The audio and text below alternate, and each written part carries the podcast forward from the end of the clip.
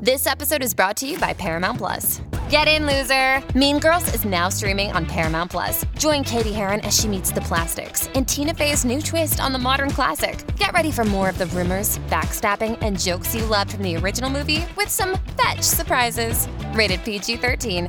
Wear pink and head to ParamountPlus.com to try it free.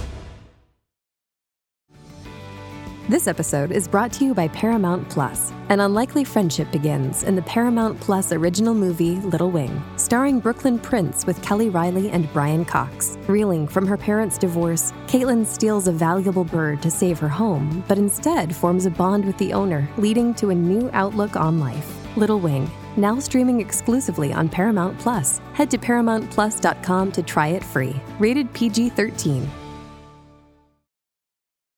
Does Monday at the office feel like a storm? Not with Microsoft Copilot. That feeling when Copilot gets everyone up to speed instantly? It's sunny again.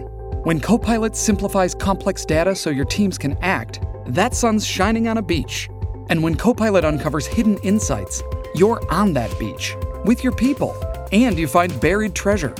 That's Microsoft Copilot. Learn more at Microsoft.com/slash AI for all.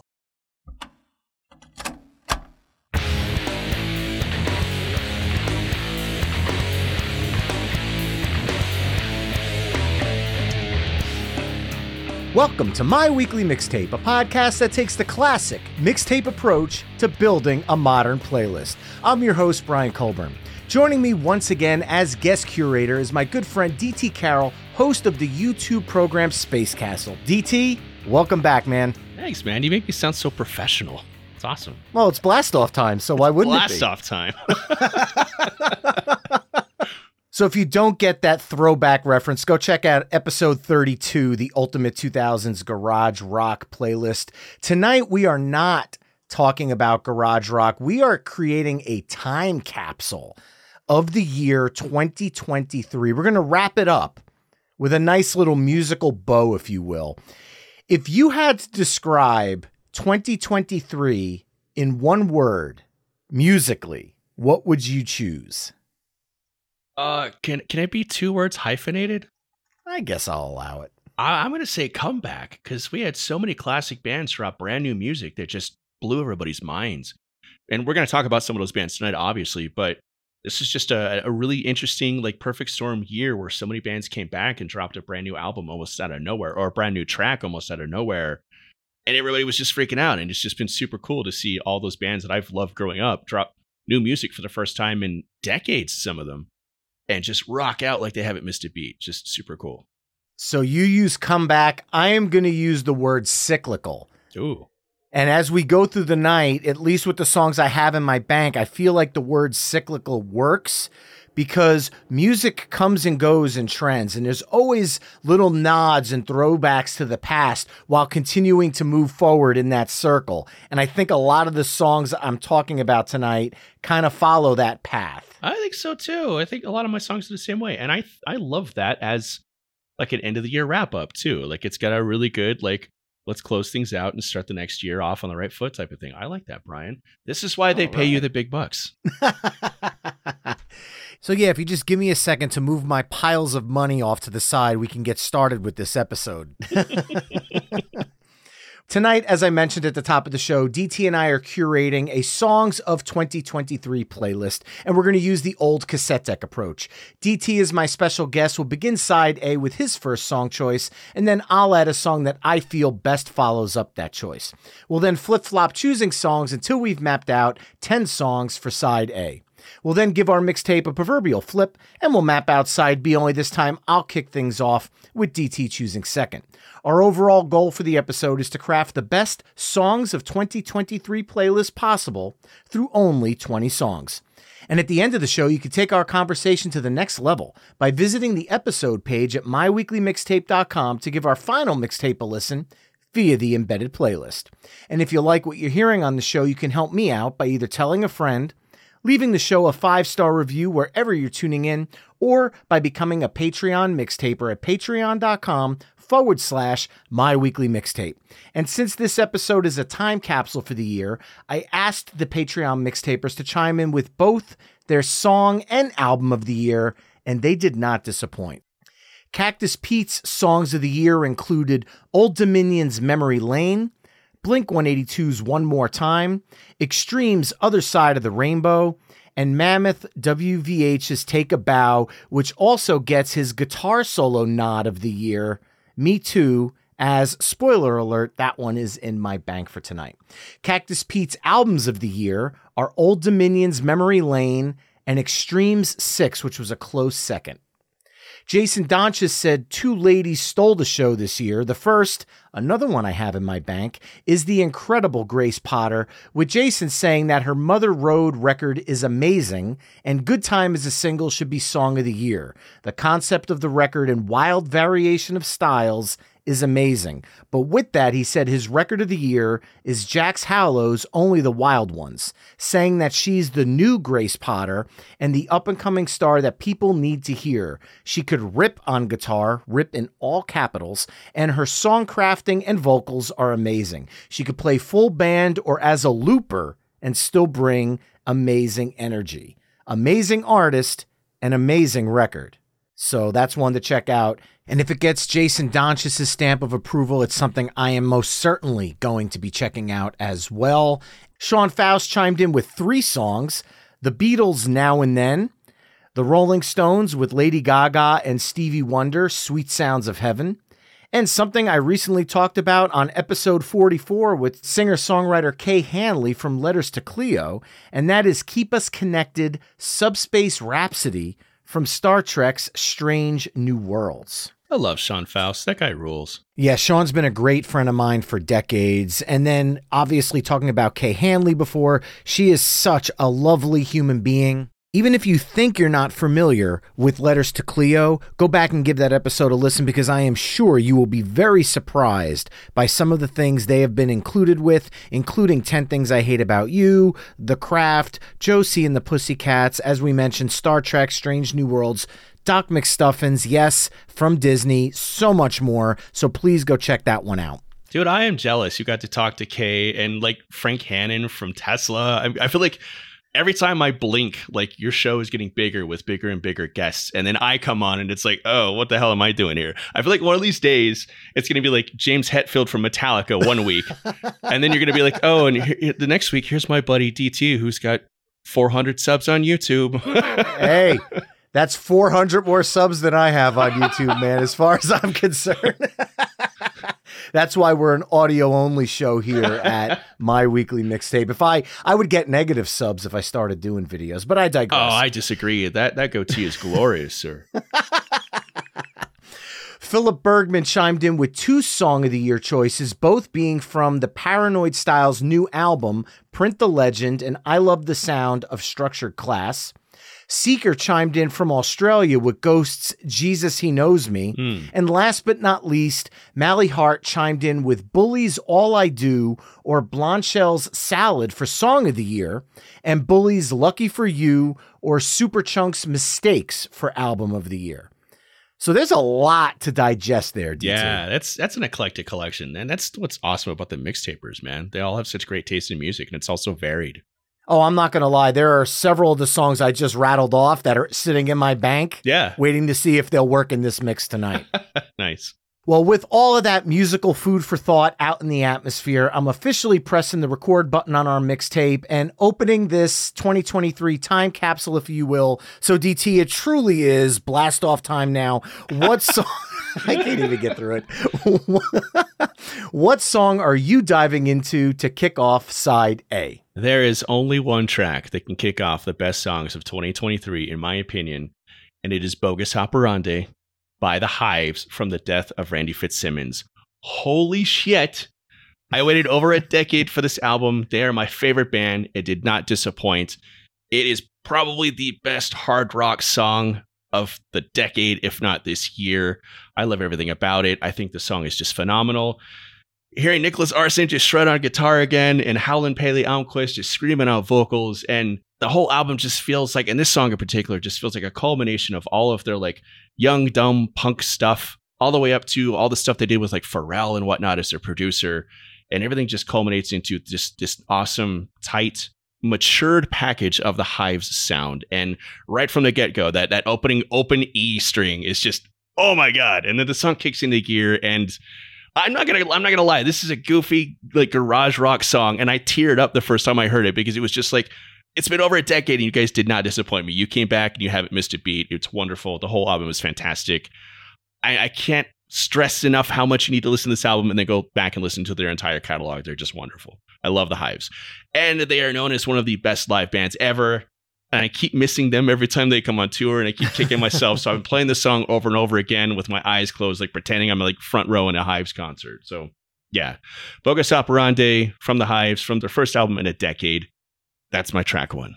I have to give you a hat tip, man. One, that was definitely in my bank of songs, so scooped right from the jump here. I also think it's kind of poetic because your first episode was 2000s garage rock. Yeah. So now you could butt both playlists up and musically they're going to flow from 2000s garage rock into the songs of 2023 seamlessly. So uh, bravo for that. And I think we can all agree that the world is a better place when it includes new music from the Hives. Dude, absolutely. And I feel like this is one of those songs that kind of came out of nowhere. There wasn't this massive buildup all year, like the Hives are coming back. The Hi-. it just kind of came out, yeah. and, and everybody kind of exploded with, "Oh my God, they're back!" Obviously, people that are massive Hives fans probably knew that things were in the works leading up to it. But I feel like the splash that they made was kind of out of nowhere for this one. So I've been a huge fan for like 20 years now. And no, actually, like they were like, hey, we're going to do an album. And I was like, what? Everybody was like, what are you talking about? And they're like, here, here's the single. And everybody's like, holy shit. Okay. Like, when are you guys going to tour? Like, right now. Like, okay, great. Here we go. Like, all right, cool. Thanks, Hives. Like, yeah, no, it was it was almost like without warning, and I was I was texting everybody I know. I was on like the internet talking about it. Like it came out of nowhere because it's been over a decade. There was talk about them deciding to hang it up and like just be like a touring band or just break up altogether. And then they dropped this track and they dropped this album, and it's just reignited everything. It's like 2001 all over again. And what I love about it is this song sits on my personal top tunes playlist and it's always followed up by another song. So I'm just going to do that and follow it up here with that song, another song that's sitting in my bank for songs of the year because to follow up the energy that Bogus Operandi has, it's a tough energy to match mm. because let's face it, 2023 is not the year of garage bands. That was back in the 2000s. There are some elements of it in music, but it's not as prevalent as it was in its heyday, of course.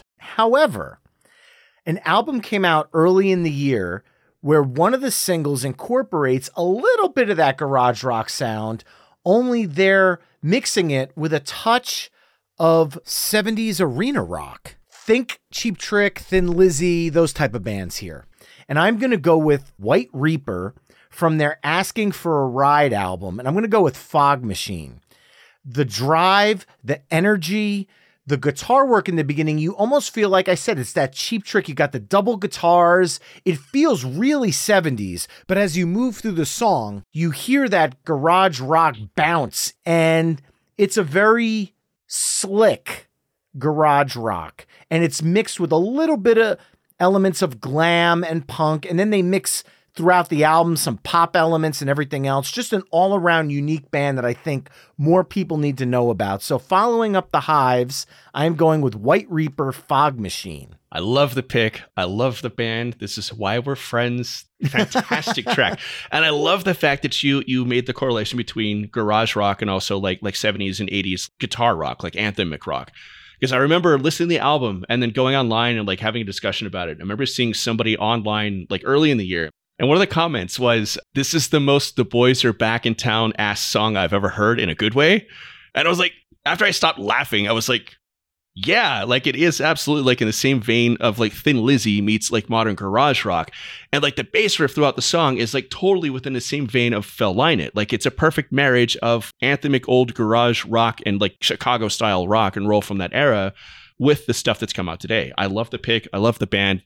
Excellent track everybody should be listening to White Reaper. They're fantastic. They absolutely are. And I it's funny because they've been around for a long time. Yeah. So I'm talking about them like they're new. Make no mistake, I know that I have their earlier albums. And this is one of those albums that some longtime fans feel like it's deviating a little bit from what they're used to, but White Reaper kind of takes liberties and takes chances because I have a couple of their songs on some of my pop playlists that work extremely well from their earlier albums. It just has that feel to it. I'm not saying it's pop like you would say something from the Barbie soundtrack, but it's definitely got a little bit of a pop sensibility to it. Yeah, I mean, I wouldn't necessarily call it pop rock, but it's definitely like you said, it's got those those pop elements. But so does Cheap Trick, so does Thin Lizzy, Of course. So yeah, Yes. I mean, they're they're very much in that same family of music, and they do it very very well. They're awesome. Well, let's follow it up now with track three. Okay, so I'm gonna kind of go in sort of the same vein. My next track is is very poppy. It's reminiscent of bands like Sparks. If you're familiar with Sparks, if you're not, you should be. Go and watch that documentary by Edgar Wright. It's phenomenal. Then go listen to their entire discography. But uh, this band is from Britain, and they just broke out like pretty much this year. And uh, they dropped a couple of singles. They haven't even released like an LP or an EP yet, and they're already like topping the charts and like blowing up. It's insane. It's a quintet of really, really talented women. The band is called The Last Dinner Party. The single is called Sinner. And it is just an absolute banger. And it starts out with like this keyboard sequence that sounds like Sparks. And then it launches into like a rock track that's to me reminiscent of like Foo Fighters and like OK Go and bands like that, where it's very poppy, but there's a lot of nuance and stuff going on in the background too. There's multiple vocal tracks, multiple guitar players. You don't know who's singing at what time because they blend their vocals so well. The song is just really, really cool, and they've blown up. And they have to be on one of the best of 2023 song lists because they've blown up so quickly and so massively that there was backlash when they became really popular all of a sudden. People like, you know, this band is like a studio plant, like they're manufactured, they're like the Spice Girls. And they're not. The music is just that freaking good that they blew up and everybody, myself included, latched onto it. And yeah, I mean, for somebody to have that sort of like meteoric rise and just take over the airwaves with only two songs out there, like you got to give them some credit for that. It's insane. And also, like all the people who are calling them plants, I hate to say it, but like all the most popular bands in the world are like studio plants in some level. there's marketing and there's like people behind those bands like making them popular to try and sell their music to you. So like don't knock musicians for making money getting popular. That's what the goal is. But yeah, the last dinner party, it's a quirky track. It's weird. It's awesome. It's cool. Sinner, it's a great track. Check it out right now. Just stop listening to Brian's show. It's it's all downhill from here. Just I'm kidding. But yeah, go check out those two singles from the last dinner party and then go watch their YouTube videos because their live performances are insane. Yeah, I liken this track to a vibe. When I listen to this song, Yeah. it is a vibe that is very unique in and of itself. And I love the way the song gets your head kind of bobbing, but it's not a rocker where your head is bobbing like headbanging. It's like you're kind of grooving to this song because there's this groove throughout. But I love the fact that you found a way because there's a classic sound to the lead guitar that runs throughout this track. Mm-hmm.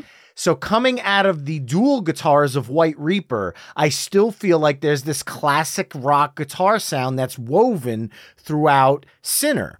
And I'll say right now, we are recording this in 2023. Prelude to Ecstasy, the band's first album, drops in 2024. Mm-hmm. I'll be very curious to see if Sinner is one of those songs that ends up on 2023's list and 2024's list because of the loophole that the album dropped in that year. Could be. Because this is one of those bands that looks like 2024 is set to be their year. Yeah, they've already exploded in 2023, and once that once that EP drops, I think they're going to be one of the biggest bands in the world. Well, following that up, man. Hmm. Sorry to make it hard on you. No, I mean, look, that's what this is all about. I'm sure I- you I- got something in the chamber, though. I'm I'm ready. yeah, the vibe of this song is tough to come out of without a massive pivot in some way. But I think I have. mm, all right. Well, there's certain artists I have to talk about tonight. But if I were to put one of these two artists in alone, in and of itself, the pivot would be so strong that it would blow us off the rails right by track four. So, what I'm going to do is use this artist who I'm a huge fan of, and that artist is Chris Stapleton. Mhm. But I'm going to use him in a guest spot. I'm going to kill two birds with one stone. Oh, And I'm going to go with Alana Springsteen from her 20 something album love it. featuring Chris Stapleton, Ghost in My Guitar. Sinner has two elements that really stand out to me from the last dinner party, and that's Abigail Morris's voice obviously combined with all the others and the harmonies they're doing, and that Emily Roberts lead guitar riff. Mhm. So sliding out of that, the haunting guitar that Chris Stapleton puts out in Ghost of My Guitar, I think flows very seamlessly. And again, I'm sticking with this female voice, but when you hear Alana Springsteen, which I also want to point out, little sidebar, not related to Bruce, just want to put that there. Yeah. Oh, and also uh, there's going to be a Bruce Springsteen episode of My Weekly Mixtape coming your way in just a few short weeks. At this point, I wouldn't be shocked if Bruce isn't on that episode with you. You're blowing up, sir. You Hey, are the my you. dinner party of podcasts. Well, the thing I love about Alana Springsteen is her voice is very smooth. Mhm. And I think it shares the same qualities as Abigail from The Last Dinner Party. Now, it is a country song, but it's more of that country pop. So it blurs the lines. And Chris's guitar, which is just freaking haunting yeah. and her vocals are just so sultry over this kind of dark and reverb heavy riff. It works so, so well. I mean, look, Chris Stapleton's Higher album is one of my top albums of the year. I really wanted to include a song from him, but when I heard The Last Dinner Party, I said, you know what? I get to talk about how much I love that album because Higher is an amazing album but kill two birds with one stone and continue the vibe we've got going here by including Alana Springsteen. So, Alana Springsteen featuring Chris Stapleton, Ghost in My Guitar. I love the fact that you used the word haunting to describe the song because that's exactly the word I would choose too. Like there's obviously it's it's a song about anger and resentment and that carries through without being like overbearing and kitschy. Like it's just a dirge. It's haunting and angry and it sticks with you and it's lovely. That whole album is great. Like Alana Springsteen is just knocking it out of the park. I am not the hugest fan of pop country, but she is doing all the right things. And there's another track on that album called Tennessee is Mine that I absolutely love Mm-hmm. and she's just killing it. So more of that, more Alana Springsteen, more of that type of, of pop country because she's just she's nailing it. She's nailing that vibe. If we're going with that whole that whole vibe motif through the through the playlist, she's Yeah, I mean, look, a year ago, before my weekly mixtape launched, I was singing the praises for Lainey Wilson, and she just won Entertainer of the Year at the CMAs. I think next year is the year of Alana Springsteen if she continues down the road she did with this one. I agree completely. Yeah. All right, well, Yeah. we're back to you now for track five. Uh, you want to keep the vibe going? Let's let's keep the vibe going. Here's one of the most vibey bands ever, and one of the bands we actually talked about on the ultimate playlist for 2000s garage bands.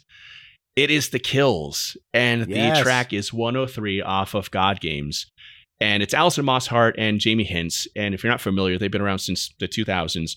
They're a very very minimalist garage rock band where it's oftentimes just Alison Mosshart just screaming over Jamie Hince's very, very minimalist gu- guitar riffs with like oftentimes just a drum machine behind the two of them. And this album, God Games, is probably the most complex album they've ever put out. It's got a lot more going on in terms of like levels and depth and things going on as opposed to just guitar, drums, and Alison Mosshart- vocals.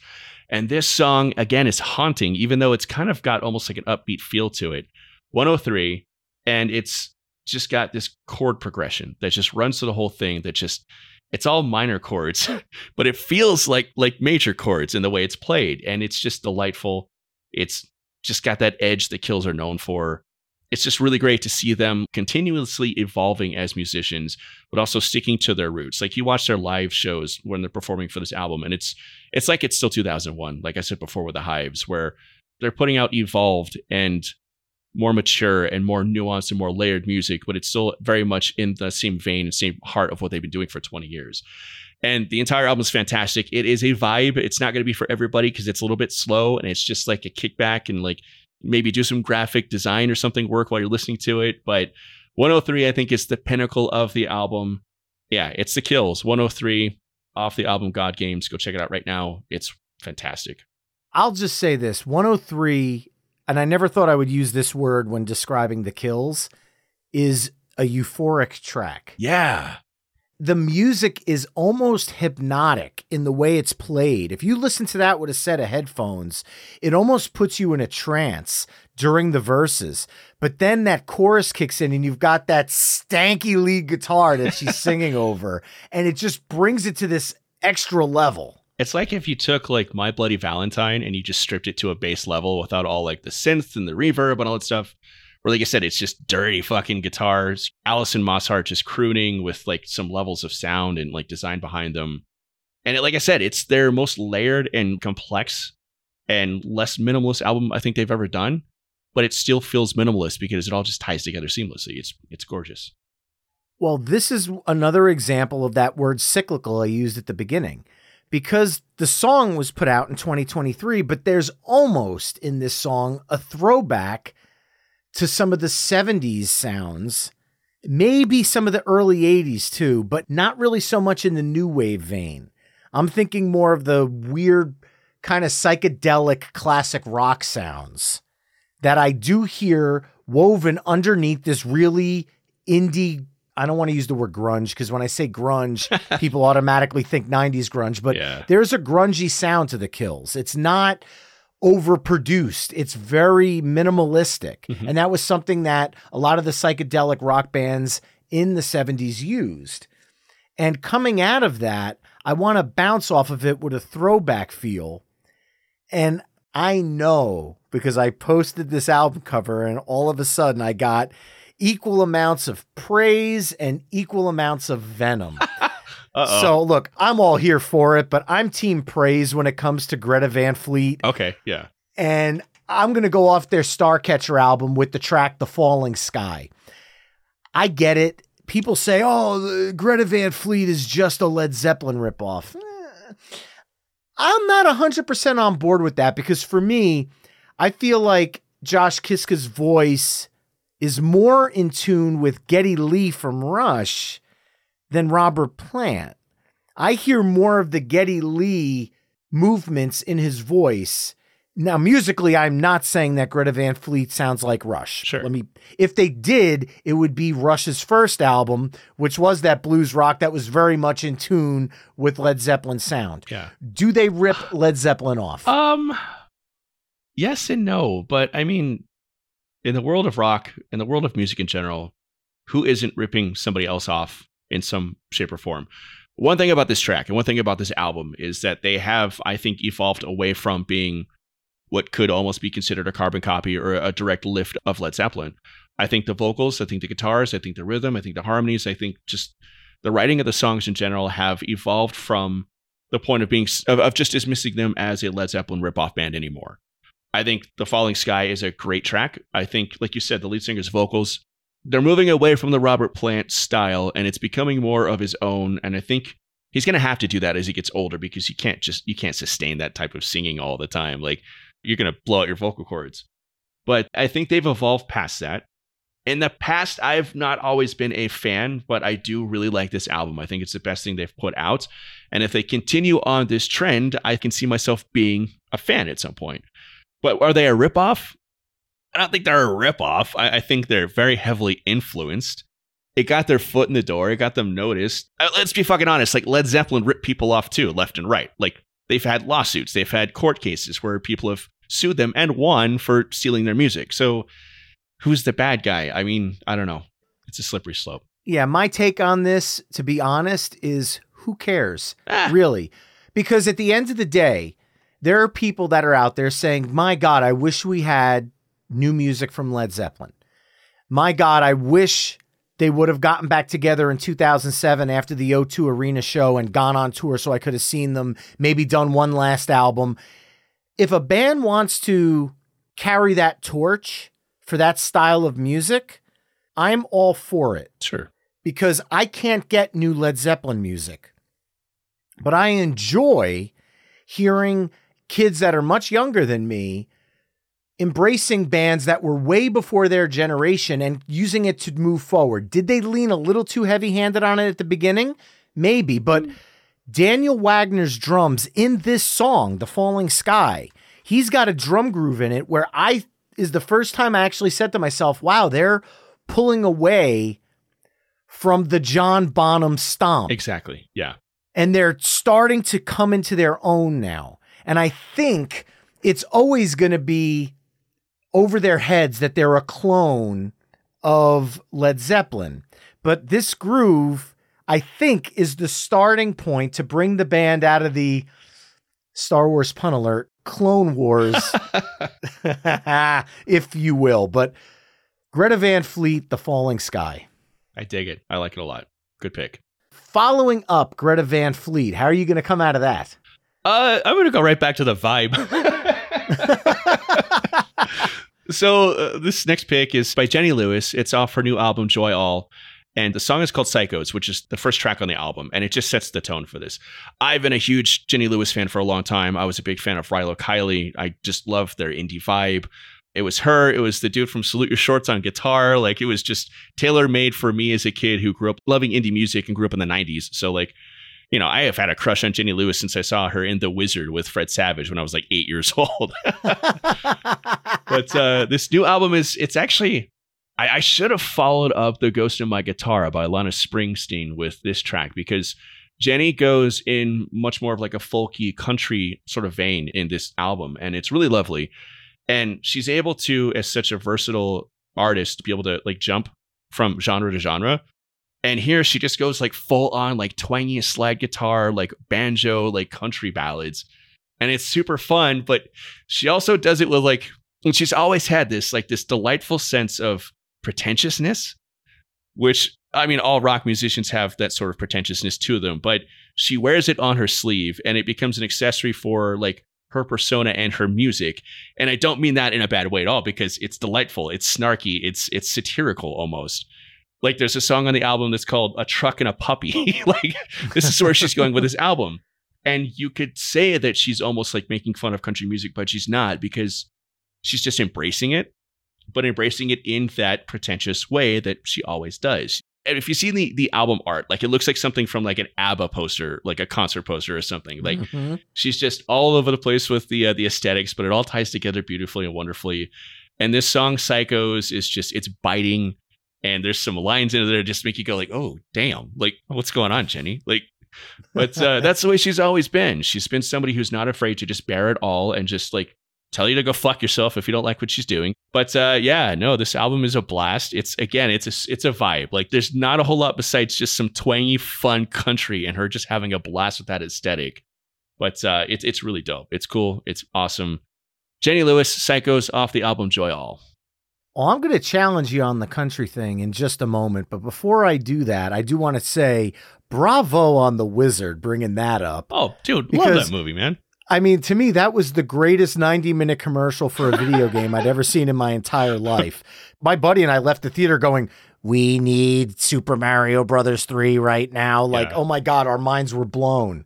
Yeah. And that's all the movie basically was, was a 90 minute setup for Oh, it's fantastic. Yeah. When like the little brother gets to the competition, like the game playing competition in California, and like he wins. And the thing that always kills me is like Fred Savage is in the crowd. He's like, use the warp whistle, the warp whistle. It's like, dude, nobody's ever fucking heard of this game before. How do you know about the warp whistle already, man? Like, Nintendo, ease up. well, the thing I'm going to challenge you on, though, you hear country in this, and yes, that is woven throughout the whole album. But I heard something a little different when I listened to Psychos for the first time. Okay. And again, cyclical. I hear a song that's rooted in early Fleetwood Mac Rumours era. Hundred percent, yeah. She's got that Stevie Nicks vibe for sure going on. Yeah, yeah, and I mean that with the utmost respect. Yeah. and I'm complimenting when I say that. It has that Rumours vibe, and that's not easy to accomplish. You need separation between the instruments. You need room to breathe musically for the vocals. And to me, you can take Dreams from Fleetwood Mac, Ravenous from Nicki Bluhm and the Gramblers, and Psychos from Jenny Lewis, play them back to back to back, and there's a vibe going. Totally. Again, 1977, 2023. It's cyclical, and this song fits under that as well. Yeah, dude, awesome call, awesome pull on that one. You're absolutely right. It's definitely got that Fleetwood Mac vibe to it for sure. Well, coming out of that, uh, I'm going to continue right down that road of kind of a throwback sound, a throwback vibe. And this is another one of my favorite albums of the year. It came out very, very recently, as for when we're recording this in the end of November, and that is the Struts Pretty Vicious album. Love this album, and I love the Struts. Awesome. The Struts, I fell in love with them the first time I heard Could Have Been Me. Absolutely. Yeah. As soon as I heard the song once, I'm like, who is this band? This is unique. This is amazing. I need to get everything they've ever done. By that point, they only had an EP in the US, Mhm. and I've been a fan ever since. Thankfully, the Foo Fighters have brought them out to really help them get a name for themselves. They're getting picked up a lot right now, and I feel like Pretty Vicious is the album that's going to make them explode, at least in the US. They're already very popular in the UK. But the song I'm going to go with, as much as I love the opening track, Too Good at Raising Hell, that is just a Rolling Stones esque bravado stomper that has just such a dirty groove to it. It's so catchy. It's got horns in it. It really feels like a modern Rolling Stones. But I'm actually going to go with track two on the album, which is the album's title track, Pretty Vicious. Oh, okay. The only critique I have of the song is that it is track two on the album. I feel like if this was a vinyl record, this should be the song that closes out side A Hmm. because it just builds and builds and builds. And Luke Spiller shows off his vocal range throughout the whole track because you've got this verse chugging along and he's just singing in this really deep low register. And the musical backdrop that they're playing behind it almost feels like it'd be something that you would see on the early days of MTV. Yeah. It just has that, I don't want to say 80s feel because it's not very new wavy, but there's definitely elements in it. And the guitar with a lot of the reverb on it again, just like Chris Stapleton did on Ghost of My Guitar. It's that same kind of sound. I would almost liken it to something you would hear on the Miami Vice soundtrack almost. But anyway. As the song continuously builds, Luke's voice goes into the stratosphere, and then this jam kicks in at the end, and you've got a killer guitar solo and an amazing piano solo. And the song is over five minutes long. Mm. And every time it ends, it took me probably a good hour to get past that track because yeah. I just kept going back. I was like, I'm I'm literally spellbound by this song, and I had to listen to it at least five or six times in a row before I can continue on with the rest of the album, and that speaks volumes to me. So the Struts pretty vicious. Yeah. So, I mean, it's a track that if it wasn't the struts and it being five minutes along, other bands probably couldn't get away with the same thing just for what the song is. But it's such a vibe and it's such a jam, and they pull it off so beautifully because they're one of those bands that's theatrical. I, I think they're very much in the same vein, or at least they were when they, when they first kind of hit it big. Very much in the same vein of like Queen, where you've got, you know, the lead singer strutting around with this incredible vocal range, just the powerful guitars in the same vein of like Brian May and whatnot. And uh, okay, let me let me throw this at you. And the whole cyclical thing in terms of like music coming full circle and whatnot. This track reminds me a lot of like Chris Isaak from the late 80s, early 90s. Oh yeah, do you I get can that? Feel that? Yeah, Yes, yeah, yeah. hundred So, percent. I mean, they're, there's they're a band that's kind of riffed on the whole Queen thing, and now with this track, they're riffing on like that really sexy kind of vibey sort of like love ballad song. Like we're not talking about like being in love, we're talking about the other thing. You know what I mean? But yeah, I get a, a total Chris Isaak vibe from this song, and I I just love the Struts. I love the fact that they're able to just kind of cherry pick really cool things about rock and roll music, but also give it their own twist and make it their own. Uh, it's another band I'm dying to see live because I've, I've seen like live footage and whatnot, and they just look like they're having so much fun. They look like they just love music. They love their fans, and that's a band that, like you said, I hope they make it big this year. I hope this is the year that they just explode on the scene in the states because people are not going to know what what hits them when that band makes it big. They're wonderful. Yeah, we better see them soon because I feel like that's a definite. I just don't see any universe where a band that's this talented and has this much charisma and this much uniqueness is going to go unnoticed. Yeah. And I would rather see them in a smaller venue now while I still have the chance. So that way I could say, hey, I saw them back when, because I really feel like this album's going to be what launches them, just like I've said several times tonight. Yeah. All right. We each have one track left for side A. So we're back to you now for track nine. All right. I'm going to keep the vibe going once again.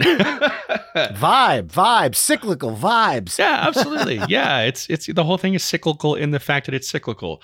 Uh, this is a different vibe though. It's it's more upbeat, a little more poppy, a little bit more kind of makes you want to put on some running shoes and go for a jog or just go outside and enjoy like the autumn air and just be outside and just take a look at the world around you. Uh, it's a track by an artist named Bakar from the UK. He hit it big in 2019 with a hit single called Hell and Back, and you've no doubt heard it on the radio, even if you don't recognize the name. If you wouldn't listen to it on Spotify right now, you'd know the track. He's still kind of underground. Hasn't really like struck it big, even though he's like on the charts and getting, you know, regular rotation on, on the pop radio stations. The track is To Open My Heart, and it's the track that closes out his latest release this year called Halo. He's been a mainstay in pop music very quietly since 2019 when he first released that, that track Hell and Back. His music just feels good. It's a vibe. It's a combination of pop and hip hop with some sort of like ballady sort of elements and he's just got a very sort of casual way of singing and writing his lyrics. And it's just it's something that you would like to simplify it probably in terms that it doesn't deserve to be simplified into. It's like something you'd hear on like the, the spider-verse soundtrack like something like miles morales would jam to when he's like doing some art and whatnot. It's just got that sort of chill hop vibe to it where it's just cool and hip and sweet and melancholy and sad and happy at the same time. And he's just got this incredible way of conveying the emotion of the song with simple lyrics and simple beats and melodies but it just envelops you and it just it feels like a warm hug every time you listen to this album. It's just wonderful. So bakar the track is to open my heart off of his album halo. Amazing song. I like that you said pop with a hip-hop feel. I kind of add in R&B to that. Totally. Even though it's not necessarily a don't please don't get me wrong, it's not an R&B track, but there's definitely hints of R&B in some of the vocal delivery Oh, yeah. and in some of the elements that are sprinkled throughout this track. This is a very unique and original sound. yeah and i love it for that Yeah, it's hard to just say this sounds like blank. Like when we say Greta Van Fleet, you could just tell somebody, oh, they kind of sound like Led Zeppelin. And, and when you play it, somebody listening can go, I can hear that. But with Bakar, you can't just say, well, he sounds like. And when you're drawing a blank, that means you have an original artist. yeah If you have to paint a picture of what this person's music's like by naming more than three or four different sounds, you're getting uniqueness, and you get that here. But what I'm going to do now to close out the side, because this song's a little slower, it's a little bit more, it's bringing the tempo down a little bit. I'm going to bring the tempo down, but the energy up.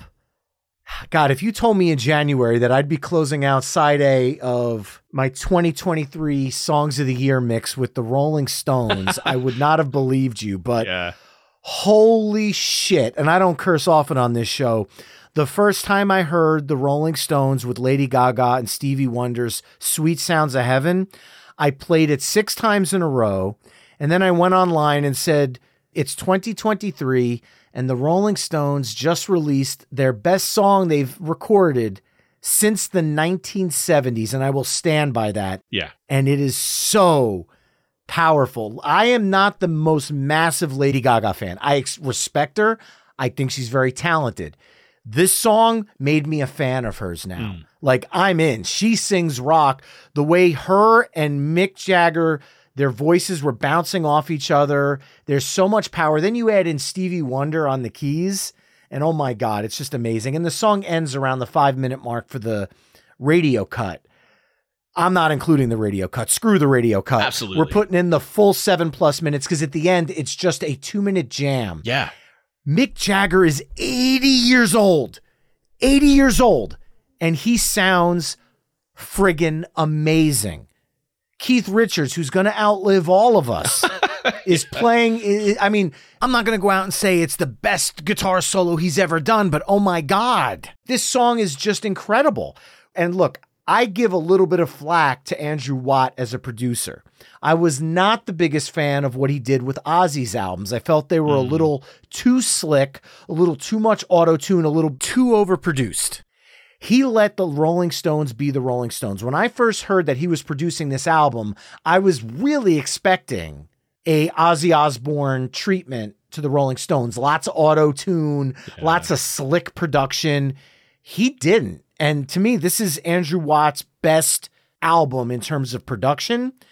And easily it's the Rolling Stones' best album since I'd go as far back as Tattoo You, maybe before that. So closing out side A, Rolling Stones, Lady Gaga, and Stevie Wonder, Sweet Sounds of Heaven. I love the pick. And like you said, I love the production of this album because the Rolling Stones are such a unique sound that trying to auto tune and clean them up just wouldn't work because it would just, it would rob the music of its essential essence, basically. Like you'd be taking away what makes them unique and interesting and just fucking awesome. Yeah, you'd be sanitizing down and dirty rock and roll, and you don't do that. Yeah, it would be like quantizing John Bonham's drums or something. Like you'd you'd be taking away the the heart and soul of it. Like John Bonham didn't play perfectly on time, and it makes Led Zeppelin as a result. It's it's wonderful. Mick Jagger being 80 years old and still hitting those notes, but singing in like this, you know, he's got that sort of like signature raspiness, that sassiness, that edginess, that rawness to his voice. And trying to clean that up would be awful. He would rob it of what's made him an enduring and beloved musician for all these decades. I love the track. And I know you said you're not a huge Lady Gaga fan, but even if you're not a huge Lady Gaga fan, you have to listen to this track and not only respect the talent and the range on display, but the fact that she never oversteps the boundaries of the duet. Yes. Lady Gaga in Sweet Sounds of Heaven is what Merry Clayton was in Gimme Shelter. Yeah. And like she, you know, she did some music with Tony Bennett too. And she, whatever you think of her, whatever you want to say about her, she has a reverence for the big artists that came before her. And you can understand it from her. And she could have easily overpowered Mick Jagger if she wanted to, and everybody would have still thought it was fine. Um, Mick probably wouldn't because he's got an ego the size of the sun.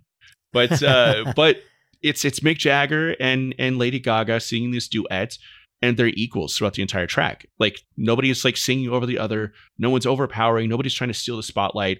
It's just this perfect fusion of these two vocal styles that just come together, like almost polar opposites in terms of what they're they're known for doing, but they come together so beautifully and and Gaga is just masterful in knowing when to extend herself and put her talent on display and when to reel back because it's Mick Jagger's song. Like you don't you don't f with that. So it's a great track, and it's Stevie Wonder and Lady Gaga and the Rolling Stones. Like that's like magical. That's insane. Like that shouldn't be happening in 2023, but it is. It's fantastic. And I agree. It's a fun album. This is by far the best track on the album, I think. And that's not to sort of discount any of the other tracks on the album. And the fact that we got a brand new Rolling Stones album that's really, really good, and the fact that it's better than some of the music they were putting out back then is just uh, cyclical, I guess. I don't know. Everything comes full circle. It's like I said before earlier in the in the episode that so many of these bands in 2023 have chosen this year to make a comeback of sorts and just blow everybody's mind to be like, oh yeah, these guys are still really, really fucking good at what they're doing and what they've done for decades and they're not slowing down at any point. Like they're still gonna like keep tearing it up for as long as they're they're on this earth. Yeah, I think that's when the Rolling Stones would say they're not a band anymore. Is when they're just not here anymore. Exactly. No, they're gonna keep tour. They're gonna drop dead on stage. It's, it's what's gonna not. happen. I hope not too. But I, I feel like those guys are going to be on stage performing until they take their last breath. It's just who they are. It's in their blood. And yeah, it's just incredible to me that Mick Jagger still sounds as incredible as he did 20, 30 years ago. And, you know, like Keith Richards could take the easy route and be like, oh, I'm 125 years old. I'm just going to play some simple guitars. He's still shredding. Like, it's just, it's insane. I love the pick. I love the album. Perfect song to wrap this this first side up. It's just fantastic. Well, that mixtapers concludes side A of our Songs of 2023 mixtape, which consists of The Hives' Bogus Operandi, White Reaper's Fog Machine, The Last Dinner Party Sinner, Alana Springsteen with Chris Stapleton's Ghost in My Guitar, The Kills 103, Greta Van Fleet's The Falling Sky, Jenny Lewis's Psychos, The Struts Pretty Vicious, Bakar's To Open My Heart, and The Rolling Stones with Lady Gaga and Stevie Wonder, Sweet Sounds of Heaven. Head over to myweeklymixtape.com to hear all the songs we've discussed in this mix through the playlist embedded on the episode page.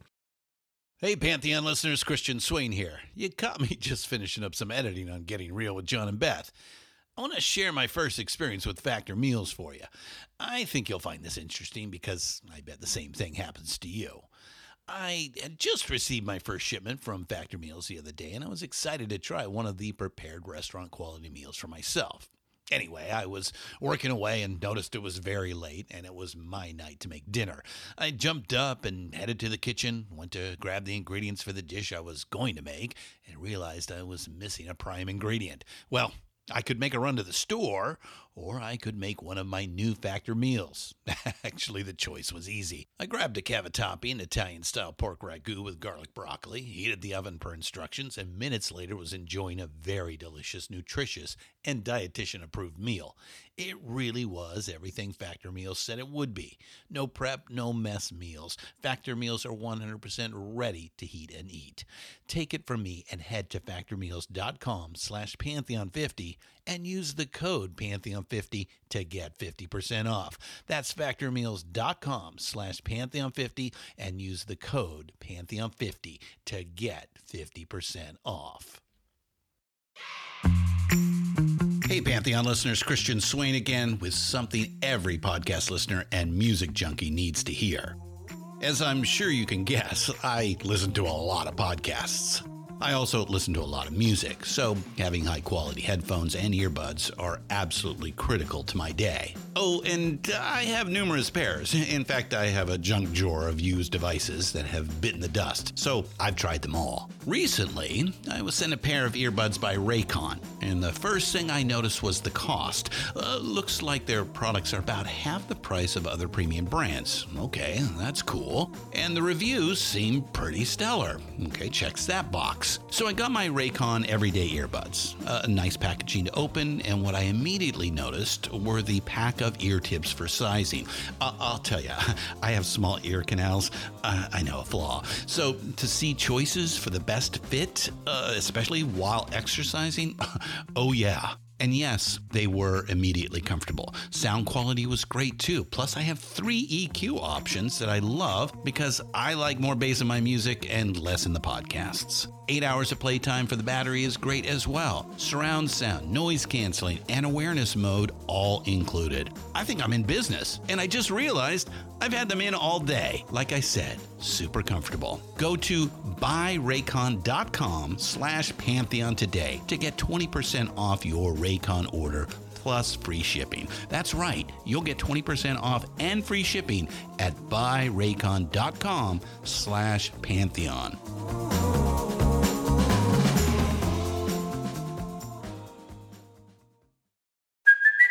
Hey, it's Kaley Cuoco for Priceline. Ready to go to your happy place for a happy price? Well, why didn't you say so? Just download the Priceline app right now and save up to 60% on hotels. So, whether it's Cousin Kevin's Kazoo concert in Kansas City, go Kevin, or Becky's Bachelorette Bash in Bermuda, you never have to miss a trip ever again. So, download the Priceline app today. Your savings are waiting.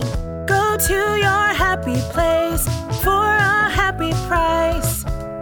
Go to your happy price, Priceline. Now, before we flip our proverbial mixtape over to side B, I don't know about you, DT, but there were certain songs that came out in 2022 that I most certainly rocked all throughout 2023, the holdovers in quote marks, if you will. So if you had to choose a pair of songs, a cassette single, if you will, of 2022 songs that you rocked throughout the year, which two would they be? I've got one obvious pick and one pick that probably nobody else has ever heard of that's going to throw everybody for a loop. So, the first of which I desperately wanted to include this on my list, but I mean, if we were having this episode recorded in 2022, it'd be you know top of it for me. Uh, it was SZA. The album was SOS, just an incredible hip hop album. Mm-hmm. The track I would have chosen would have been Kill Bill, just a gorgeous track and just a melancholy, just sort of again, I can't. I I, I want to go back to the the notion of being like listening to the song and be like, damn, SZA, are you are you okay? Like whatever you're going through is is you know transferred itself onto this amazing track. But can I like buy you a beer and let you like cry on my shoulder for a little while? Like what's going on? the song is just it's a knife to the heart. It's gorgeous. It's it's haunting. It's beautiful. It's angry and sad at the same time. Obviously, it's got some maybe trigger warning content but uh, if you're the one person on the planet who hasn't heard Kill Bill by SZA on the SOS album, check it out immediately. It's just, it's fantastic. I keep saying fantastic. It's cyclical. We're turning this episode into a drinking game. Jeez. yeah. And your other one. The second track is when you and I talked about garage rock bands in that sort of episode. Uh, there was one band that I kind of talked about just briefly because they they obviously they weren't from the 2000s, but there's a band in Japan called Sakura Zensen that I really really love, and it's five kids from I think the Tokyo area, and they're just tearing it up. I think they may have broken up since they released this album, which is really sad, but uh, very much just in the vein of like loud punk rock, like garage rock sounds. They put an album in 2022 called Odd Royo, and the track is Good Morning, and it just shreds.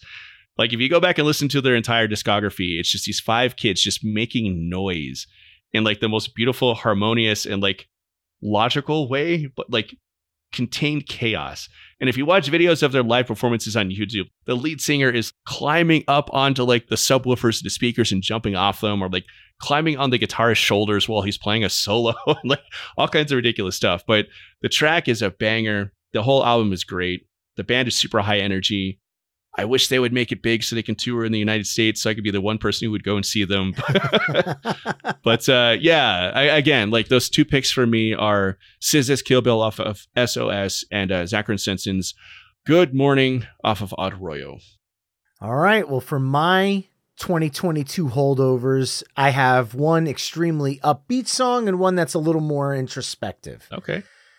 Side A of that, the upbeat song, I am going with from his self titled album, Yungblud and the Funeral. Nice.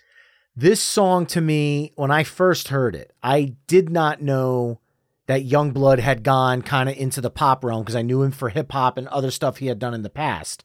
And when I listened to this song, I'm saying, what is this Billy Idol 80s sounding tune? This is incredible. Yeah. And when I looked it up and saw it was Yungblud, I was all in on it. And I swear to you, I've probably listened to this song just as much as any other 2023 song throughout this whole year. And it's still just as fresh. It, again, I apologize, cyclical. It sounds like that 80s rock. It has that bravado about it, but it's so damn catchy. You, you are literally singing the chorus along with him by the second time you hear the chorus, even if it's the first time you've heard the song. Yeah. Just unbelievable. And the second one's a little bit more serious, but I'm going to go off their Planet Zero album and I'm going to go with Shinedown and A Symptom of Being Human. I had the chance to take my wife and kids to see Shinedown, Papa Roach, and Spiritbox at the Prudential Center in Newark, New Jersey. And when Shinedown played this song, I swear to you, I don't know why, but the person in front of me just started cutting onions and holding them right under my eyes Aw. because a symptom of being human is a song that kind of normalizes mental health. Yeah. Well, you're not alone in this. Nobody is. Yeah. And it's just such a powerful moment. They had all these white lights up around the stage and they asked everybody to turn their phones on. So it was just this glowing sea of white lights and my hair on my arms and goosebumps are starting as I'm telling the story. And I just sat there listening to the lyrics and taking it in, and it, I was overwhelmed by it. And I liked Planet Zero, and that song meant something to me. But once I saw it live, I've listened to that song more times in the last half of 2023 than I did all of 2022.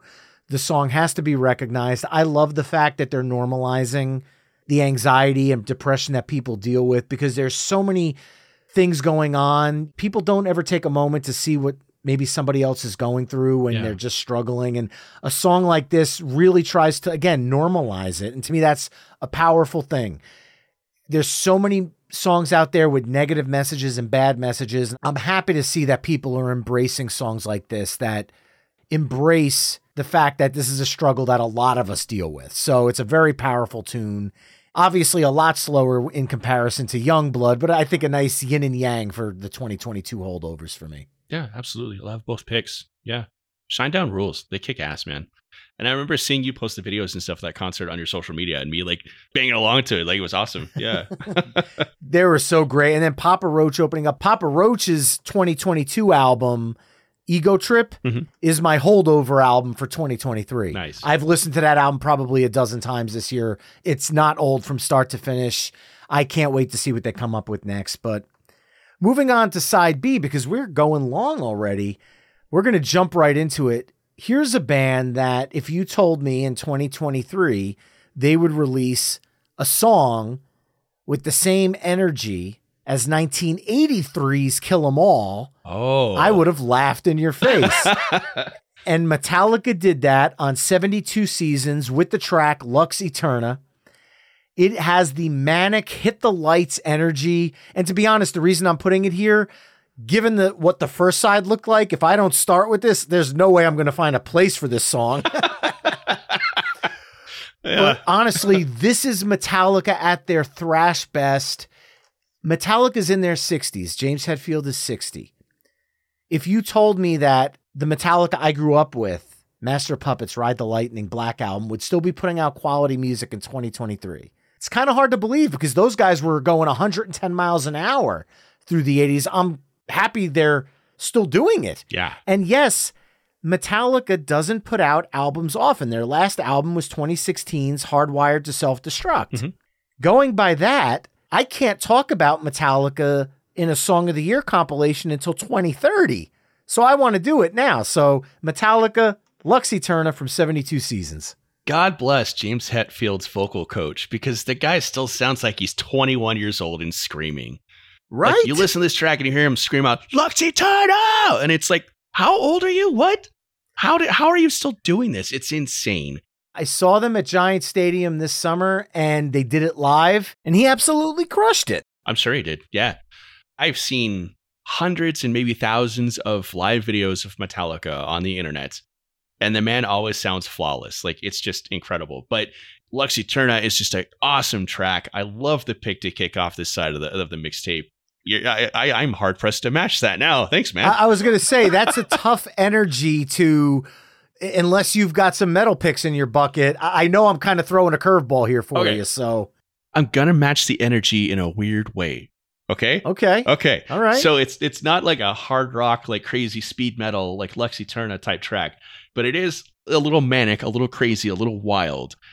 And my pick is Perfect by JPEG Mafia and Danny Brown. So wow. it's it's a rap track, it's a hip hop track, and it's obviously it's a weird thing to pivot from like a classic, you know, Metallica, you know, speed metal type of thing. But if we're keeping with that vibe and that energy and that manicness, that's what I'm going with. So if you're not familiar, JPEG Mafia, he was a kid who started out way back in the day as basically a homegrown producer. He was making his own like mixes and beats and whatnot. And he was trying to get out there and get noticed. And he would play his stuff for people, and people just didn't get it. So he's like, okay, well, F it, I'll be a rapper. and it turns out he's a really fucking good rapper too. So he's been like quietly a part of the experimental hip hop scene for a long time, like two decades now. And he's been a producer and all kinds of stuff. And uh, he's been somebody that I've looked up to and really respected and listened to for a lot of years. And he's really kind of come on into his own and really sort of hit sort of kind of sort of mainstream fame within the last few years. And he became friends with Danny Brown, who I think is one of the most electric rappers of the last like 10, 15 years. I've seen live a couple of times. He puts on an amazing show. He's just got this manic, crazy. He sounds like he's trying to be immature, but he's just like all over the place, like just throwing you for a loop with both of his his vocal styling and his lyrics. And he's just insane to watch live and listen to on album. He's just all over the place in a, like a beautiful, awesome, kick ass, like crazy, just dope way. And when the two of them became friends and they started throwing around the idea of doing an album together, I was like, oh my God, this is going to be nuts. Like, this is just going to be the most unique and crazy hip hop album ever.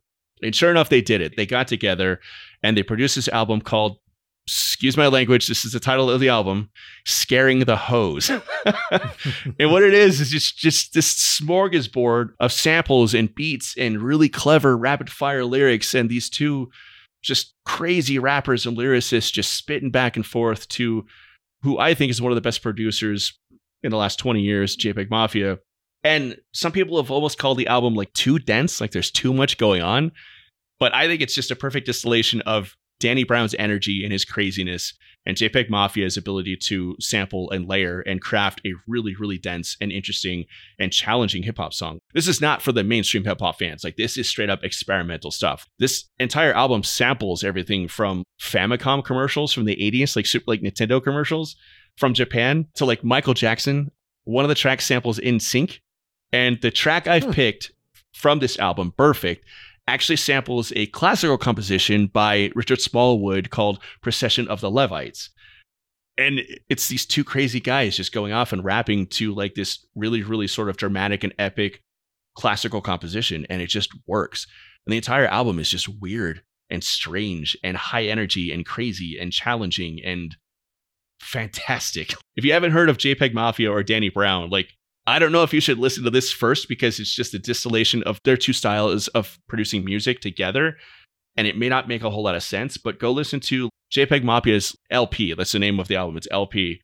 And then go listen to everything Danny Brown has done and then come back and listen to this so you'll be ready for it.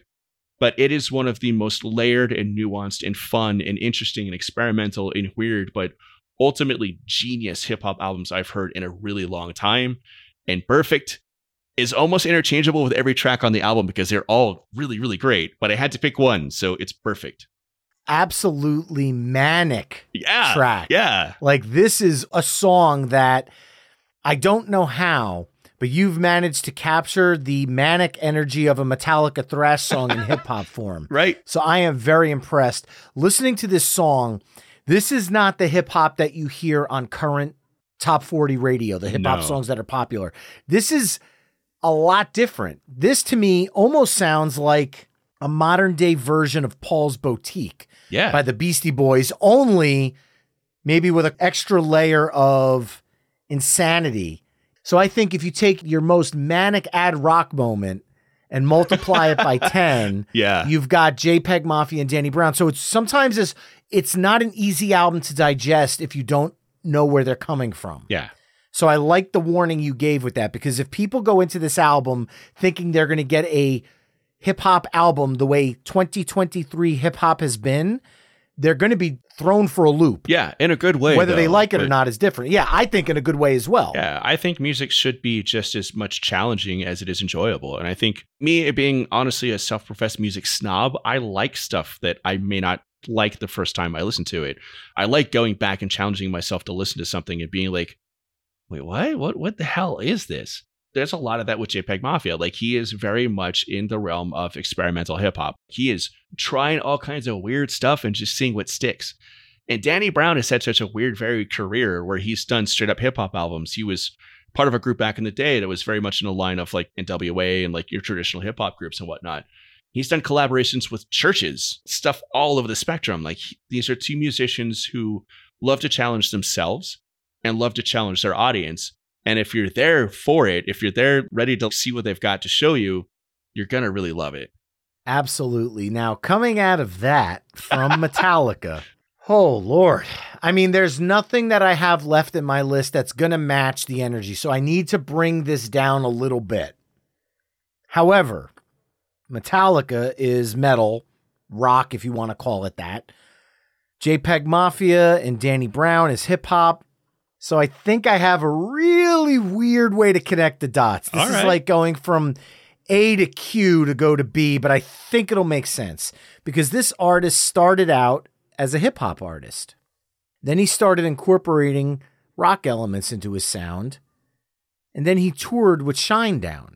But now, Oh, okay. All right. you know where I'm going Yeah, with yeah, this. yeah, he just won the CMA New Artist of the Year award yeah, yeah. for country.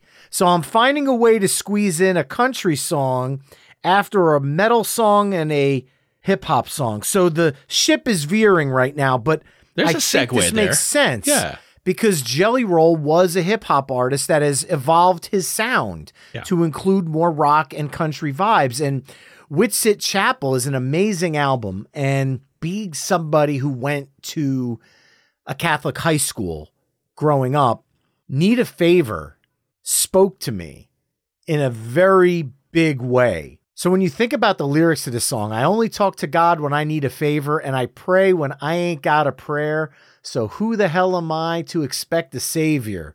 I only talk to God when I need a favor, but God, I need a favor. And the video for it is so gut wrenching Yeah. This man has been through a lot. He has been to hell and back in his life. He has been on the wrong side of the tracks and he has righted his personal ship. And when he won the CMA awards, he actually put out a statement that to me I thought was very prolific and it's one that I'm going to probably take with me moving forward because he said I want to tell you it's going to be okay. I want to tell you that the windshield is bigger than the rear view mirror for a reason because what's in front of you is so much more important than what's behind you. Love that. That is some preacher level stuff that just resonated with me so much. And this song, it is so memorable. And I think it's more for the lyrics. As much as I love his voice and I love the music and I love the song, mm-hmm. I think the message of this song is what really resonated with me at the end of the day. So Jelly Rolls need a favor. Great pick. I love the track. He's a blast. He's just fun. like I, I dug him as a rapper beforehand, and I like it when artists challenge their audiences by switching genres like that, just for the hell of it. And the fact that he did it so effortlessly and is like kicking ass and like winning awards as a country musician now, it's like when Taylor Swift went from being a country musician to like a straight up pop musician. and everybody just kind of followed her over and it all just kind of worked. The dude is like versatile. He's got a lot going on. Like you said, he's had some life experiences and he translate all that experiences into his music and you, you see it in a genuine way. This song could very easily in someone else's hands come off as disingenuous and cheap and kind of lame, but it's heartfelt and honest and that's what gets me about this track the most. Yeah, you know he means this when he sings it. Yeah. There's nothing disingenuous about it and to me that's what it speaks volumes. Yeah. So now this ship is going metal, hip hop, country. You could go anywhere with this, honestly. Um, I, I I know where I'm gonna go with it, but I don't know how to define it. How do you define Sparks? Like what what genre is Sparks? New Oh, age pop? Like I, I don't know. But again, this is another band that has been around forever and they put out a new album in 2023 and it rocks and it's just as awesome and kick ass as everything they've done beforehand. Like I said earlier in the episode, if you haven't listened to Sparks before, go and, and check out the documentary by Edgar Wright, who did Shaun of the Dead and Hot Fuzz and whatnot he did a really really beautiful and honest and heartfelt and just killer documentary on these two brothers who have been musicians for about as long as I've been alive and they've put together album after album after album without ever having like really crazy mainstream success. But they're also like a direct influence on everybody in a weird way. You you listen to this documentary and you've got people like Flea from the Red Hot Chili Peppers saying like yeah you talk to any musician in like a bar or a party and the conversation inevitably goes to Sparks. And most people are like, who the hell is Sparks? But anybody who knows and loves music is like, fuck yeah, Sparks. and it's these two brothers, and their music is very eccentric and very strange and very weird. And on the surface level, it seems really kind of simplistic and goofy and silly and dishonest, but there's a nuance to it and like an irony to it that I've just loved forever. And the track I picked is off their new album, and that album is The Girl is Crying in Her Latte, and the track is not that well defined. So Sparks is interesting, and again, I, I, I don't think I'm following the vibe any for, anymore. I think I've gone fully off the rails with this one because there's Actually, I'm going to challenge that. Yeah? I think you're riding the ship a little bit because Sparks does fit in with side A a little bit. okay. So I feel yeah. like you're kind of like, let's bring back side A's vibe into this. And instead of swinging like a pendulum, we're kind of now just kind of teetering back to where side A was. We've kind of righted it back to where that sound worked really well. Okay, yeah, because we did we we had uh the last dinner party early on in side one, and now we're Mm-hmm. like circling right back to one of their obvious main influences. So okay, okay, all right, cool. Thanks, I feel better about this. Well, Um, it's funny because you had said when you mentioned them, you're like, I don't know how to define this next band. I, it says it right in the damn title. Not that well defined. but I they mean- are that well defined. But I mean, yeah, I mean it's it's hard to say what Sparks is, but if you know Sparks, you get it. You but- get it, but again, even if someone who gets it, how do you define it? Yeah, It's the, like to me, it speaks to the name a little bit. fair. Yeah.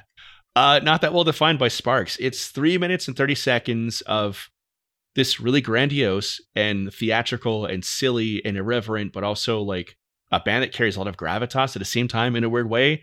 At their most grandiose. Like they've got a full orchestra behind them in this track. And the lyrics are just amazing. It's like you're not that well defined. You're like a contract that's left unsigned. And the lyrics just they seem like surface level, like really shallow and whatnot. But if you listen to the context of the song, it's biting and jabbing and catty. And it's been Sparks their entire career, where you think like they're just writing like a fun, silly song, but it's got this twinge of irony and depth to it. And that's just Sparks, where it's like if you take them at their surface level, you're you're gonna bop to it. It's fun. But if you really pay attention, like these guys are geniuses and they're like throwing everybody for a loop just because they can, and they've been doing it for like 40 years go listen to the track, go listen to the whole album. The album is phenomenal. And if you're good with that, go and listen to their entire discography because it's wild and crazy. And you will pick up influences on modern bands from Sparks that are there, despite the fact that nobody knows who Sparks is. It's so weird. It is the weirdest thing in the world that everybody's influenced by Sparks, but nobody knows who they are. It's just crazy to me. But the track is super fun. They're super fun. They're very theatrical and silly and goofy but they know exactly what they're doing. It's very, very strategically engineered, like their sound and their persona and their performances. It's really neat to watch, actually. It's fascinating. Well, I think you've said everything that could be said about Sparks. and coming out of that, I mean, you've really thrown me a middle finger here because I don't yeah. even know where to go from here. But I think uh, because we said that it kind of fit with the side A vibe, I'm going to lean into that a little bit. Okay. And I'm going to go with a song that I know would fit perfectly on side A, but I think because of the vibe, this actually works. This is a band whose last album was released in 2000, and the album was called Ready, Sex, Go. Oh, all right. Yeah. And they are back this year with their first album in 23 years. it's and another one of those is- bands. Yeah. Yes, The Marvelous Three, and the album is called Four. Butch Walker, you and I talked about on episode 32 in Garage Rock. He had a great solo career from 2000 until still does. He mm-hmm. still does. And he's an amazing producer, but he got the band back together and they put out a new album. And it is unbelievably amazing. If you liked Marvelous 3 from Freak of the Week and Sugar Buzz and all the different songs they put out up until 2000, they picked up right where they left off. And the song I'm going to go with, I think, to get as close to the not that well defined vibe, is a tune called Growing All My Hair Out. Mm. It's just got this drive to it. It is anthemic yes. and totally. big.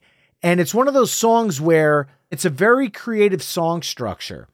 And it's Butch kind of taking a little bit of his elements from his solo career and kind of merging it with the Marvelous Three sound. So this one I feel like if Butch was doing a solo show would fit in perfectly, but by giving the guitars a little bit more of that edge, it works perfectly for Marvelous 3. So, following up Sparks, Marvelous 3 growing all my hair out. I love the track. I love the band and I love the album. This is another band that's like a blast from the past that came out of nowhere with a new album and just haven't missed a beat. I remember the song Freak of the Week and what album was it? I was was it Hey Album? Hey yeah, Album, yep. Great album. And I remember listening to that and shit, it must have been like 97, 98. It Mhm. was a great, great album. I really dug it. And that song in particular, the one that you listed off, Growing All My Hair Out, is almost like a continuation of the vibe of that era, but also like a love letter to it. And one of the things I picked up on the song, and one of the things I really like about it, is the fact that it's anthemic, like you said, but also maybe it's just me reading into it and my own sense of nostalgia. It's got a little bit of like a melancholy to it, where like this was a great era to grow up and like be a musician and be a kid and like hang out and do all the things. And you kind of don't want to leave that. So like you're still hanging out at the bar and like doing all the things, kind of sort of. Great track though. I, I love the track, love the band. I'd love seeing that band come out of nowhere with a new album and just kick ass. And yeah, one of the bands that was heavy in my rotation in the 90s. And this album has been heavy in my rotation this year too. It's wonderful. From out of nowhere, man. That's like just like Yeah. you had said earlier with the hives. It's just kind of like, wait, what? They're back? Mm, right. Exactly. yeah. Totally. And I'm all here for it. Stick around. Do both Butch Walker and Marvelous 3. Keep them both going. So now we've got the second half of side B. And we're back to you for track six. Okay, so modern artist, but also kind of a throwback sound. My next pick is off the Barbie album from the movie that uh, you know took this year by absolute storm. This is a, an artist who's taken this year by storm too, who took last year in 2021 by storm as well. It is Dua Lipa. The track is "Dance the Night." Mm-hmm. We're kind of weaving and bobbing a little bit. We're going from rock to pop, but holy crap, dude. Like just the fact that the movie was such a huge smash hit and just kind of took over the cinemas this year. How could you not have at least one track off that album on the best of 2023? Especially when it was one of those banging and awesome pop songs of the year. I am an unabashed lover of pop music. I think Dua Lipa is just top of the heap right now. I think she's setting the world on fire. As of right now, she just put out another single called Houdini, which is fantastic. I adore her. I love her music. I love the vibe. I'm not a dancer. I can't help but dance every time that lady comes on the radio. I am making an ass of myself on rush hour traffic listening to this track. It's just great. It's just so much fun. It's just a no nonsense dance track. She's talking about her house might be burning, but you'll never see it on her face because there's never a hair out of place. She's just dancing the night away. And it's just awesome. It's a great vibe. It's one of the best like dance anthems I've heard in a long time. And I think it's probably the best one of 2023. The Barbie album, huh? The- right? Yeah. Like, I, I, I'm look. I'm shocked. You like when you said I'm gonna go with Barbie the album. I was just waiting for you to say Ryan Gosling's "I'm Just Ken," because I'll tell you right now, my kids, that's their favorite song of the year. Really? They- every Yeah. time it comes on, they were singing it so loud in the car the other day. I honestly thought I was having an aneurysm. I didn't know what was happening. they love it so, so much. And I've seen the movie with them and they sang it just as loud. and obviously, the music throughout that entire soundtrack, because, you know, I've got two girls. Obviously, we own the soundtrack. It's ridiculous between Tame Impala, Lizzo's song is really catchy. Haim's song is good. Ice Spice's Barbie World is good. Charli XCX's Speed Drive is good. I mean, it is just a fantastic album. Yeah. And heck, even the we have the extended expanded edition that has Ryan Gosling's cover of uh, Push by Matchbox 20. That's awesome. Uh, I honestly, uh, when you were saying the Barbie soundtrack, I thought you were going to go to I'm Just Ken, but man, Dance the Night. I'm almost tempted to continue down the pop road, Uh oh. but I only have two picks left, Mhm. and there's two albums I need to get in. So I'm going to stretch here a little bit, Okay.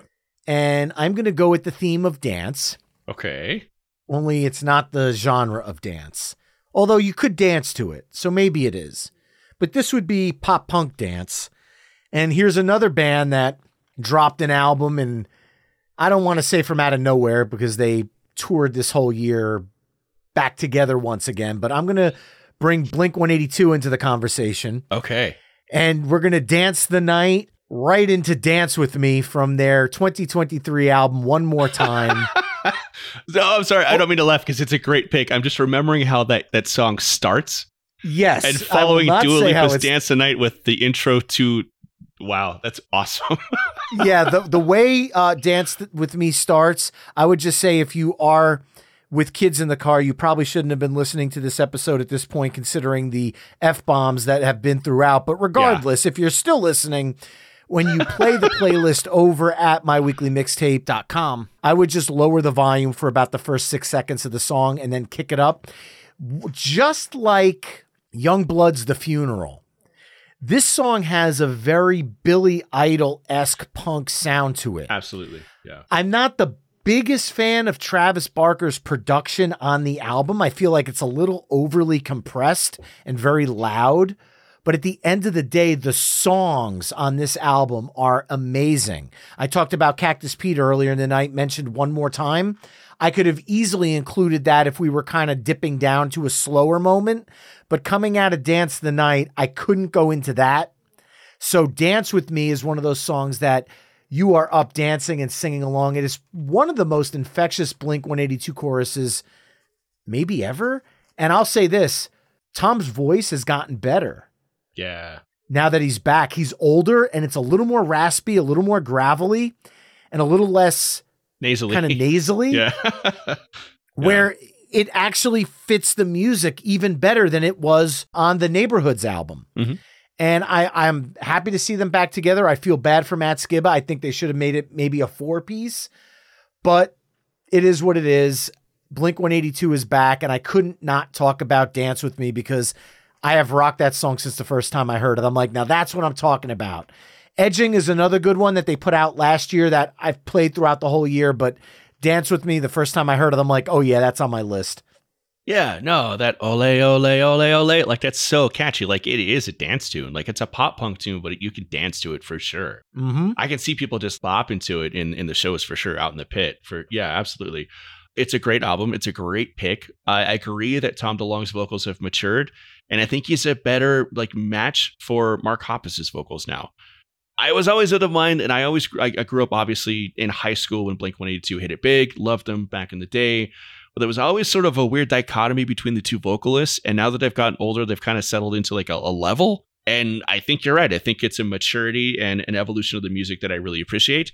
And it's not a betrayal of what made them famous in the first place. It's still really fun pop punk. You can get up and skank to it and jump around to it and, you know, drive a shopping cart through a drive through McDonald's too or something, you know, all the stupid shit we were doing in the 90s when we were kids and whatnot. But yeah, it's a great pick. I do agree that it's a little overproduced, but I mean, Blink 182 was one of those weird bands where I don't think it's a betrayal of their sound to kind of a little bit overproduce their albums. I have never no. seen them as sort of like Rancid or like any of those type of like punk bands where the rawness of it and sort of the edginess and the shitty recording of it was part of the package. The only one that comes even close is Cheshire Cat, and that went out on Cargo, which was an indie label. So anything from their major label on, I completely get what you're saying. Yeah. They are a mainstream pop punk band, and I think it's okay for them to be a little bit more polished than other bands that sort of skirt the same genre. They're they're not in the same vein. I, I do consider them more like pop punk than like punk rock, and I think they've always been that way.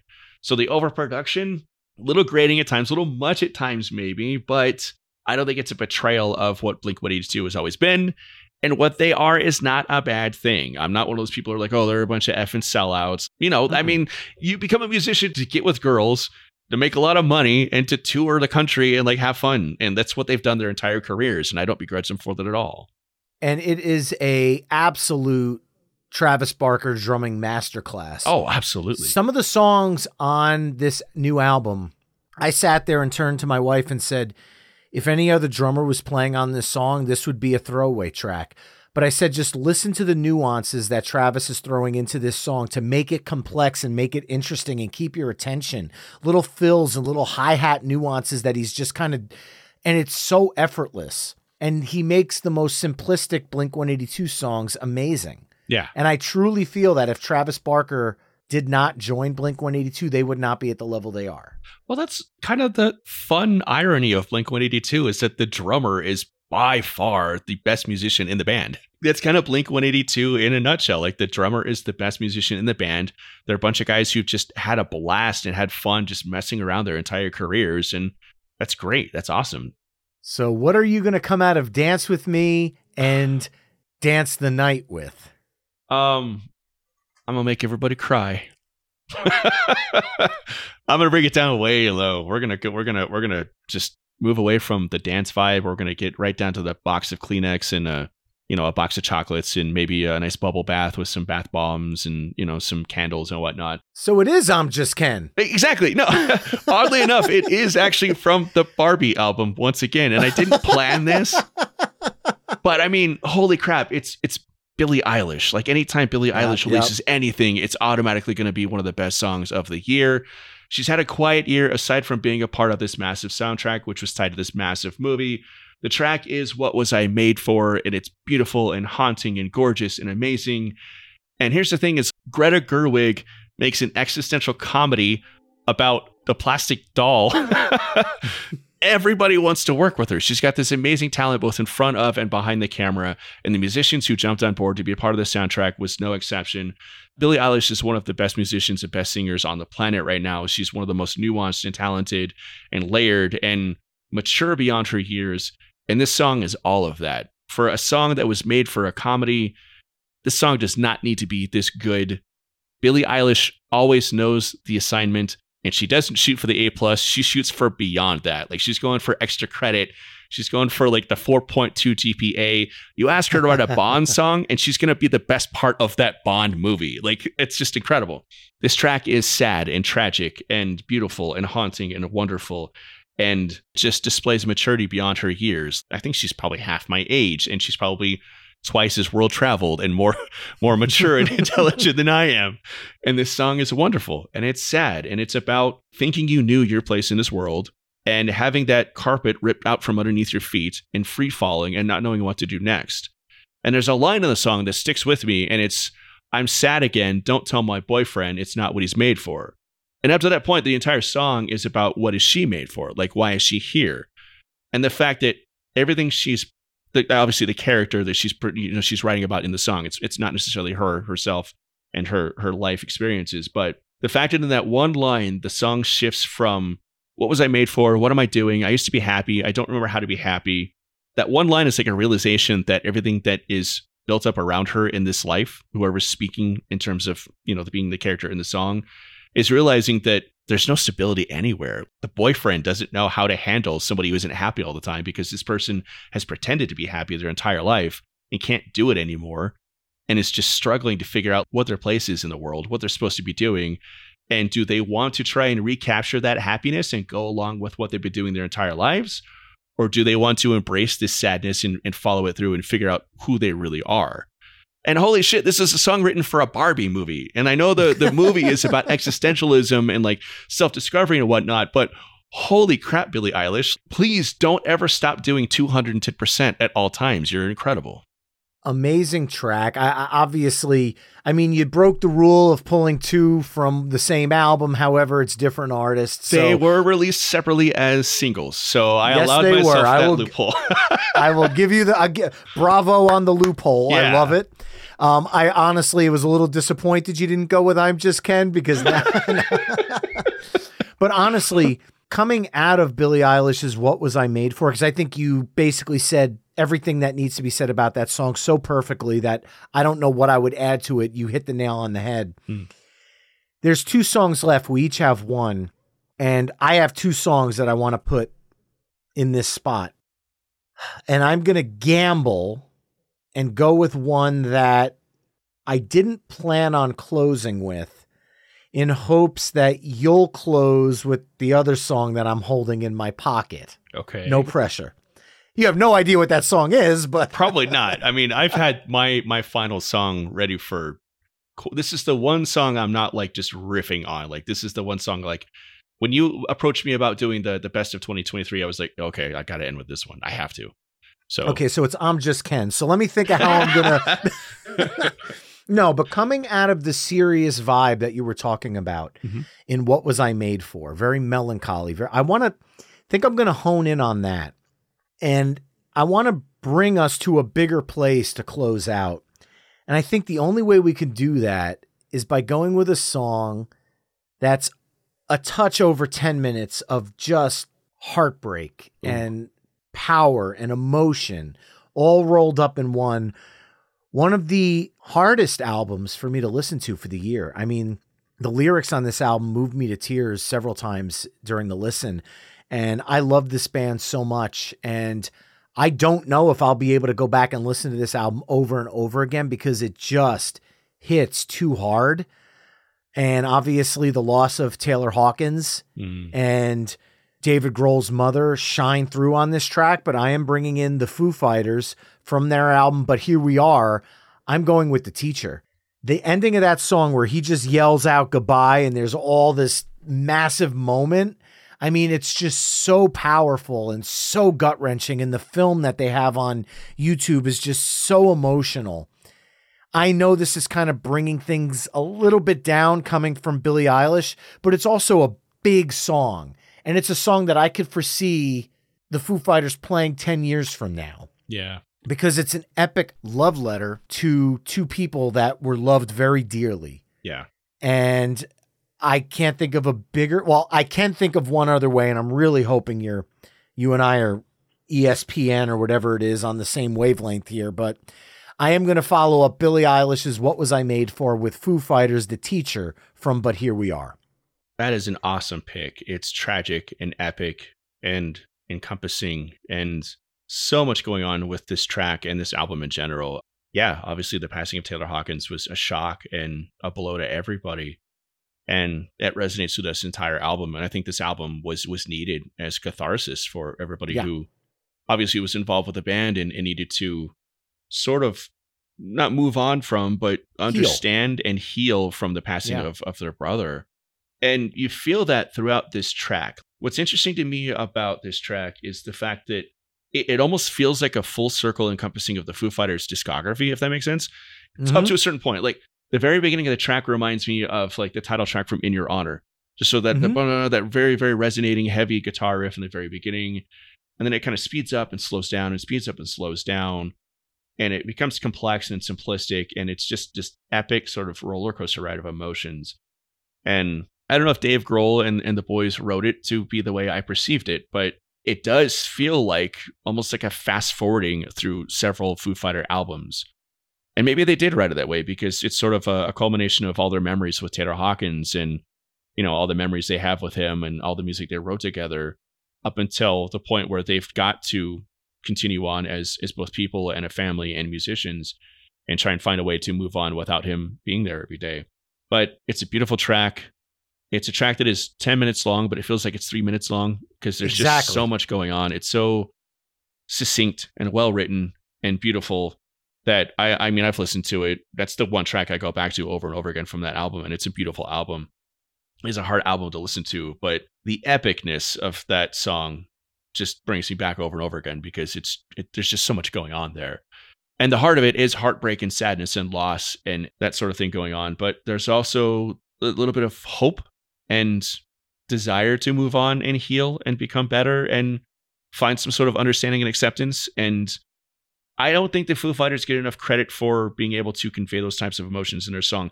They get a lot of flack from people who aren't diehard fans for being like dad rock. You know what I mean? But mm-hmm. Dave Grohl puts himself into every song he writes. Like he he doesn't write superfluous, like surface level rock songs. The one thing you can say about Foo Fighters, whatever song it is, whether you like them or not, is that it's honest and genuine and it comes from a place of life experience. They're not just writing lyrics that sound cool or whatever. It's shit that Dave Grohl is actually processing as he's writing each album. And this track is a culmination of that. And it's a tough listen, but it's a beautiful listen and it's an honest listen. And yeah, I think it follows up from Billie Eilish's What Was I Made For brilliantly because I'm sure those guys were asking themselves the same question. Any one of us at any time could depart this mortal coil and leave this earth. And what are we here for? What are we leaving behind? What are we teaching the people that we've been involved in the lives of? And what sort of legacy are we leaving?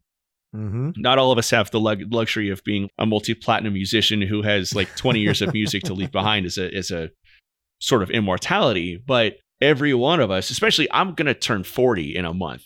And I'm all over the place in terms of nostalgia and thoughts of like friends and family, both current and past, and who I'm going to be in the future and who I'm growing into because we're always growing. But yeah, I mean, life is a process. And the Foo Fighters have this beautiful knack of writing songs that convey the idea that life is a process and you're always growing and you have to be thinking about the past while also thinking about the future.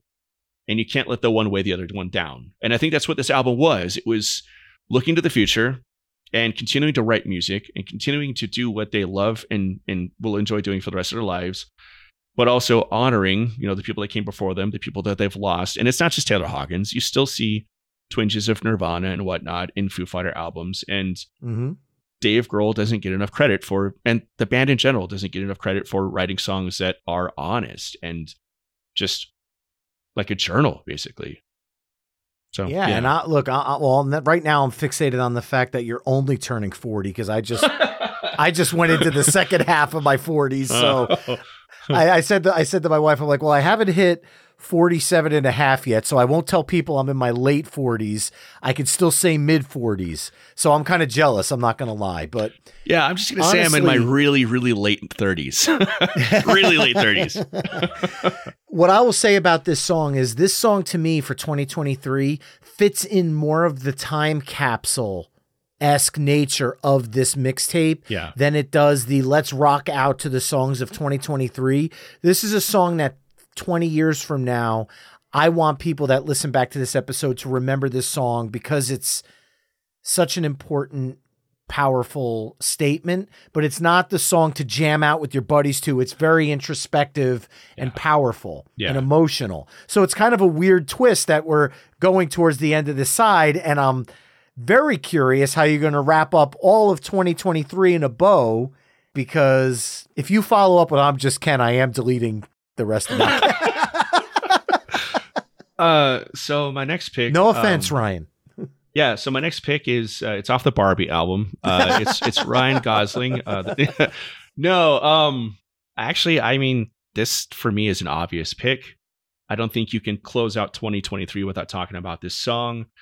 Uh, it's very much in the same vein of the time capsule and reflection and thinking about the past and the present and the future and you know people you've lost and just thinking about how you've become the person you've become based on the people who have sort of populated your life along the way. Uh, it's the Beatles now and then. Like, thank God. Okay. Yeah. that was my pick. I just, I was yeah. afraid, like, if I threw it out at nine, where would you go from there? Right. Right. Because yeah. really, like, where? But but go ahead. I, I think this is perfect though, because you you picking that Foo Fighters song and the meaning behind that song, and the fact that this is essentially being called the last Beatles song ever.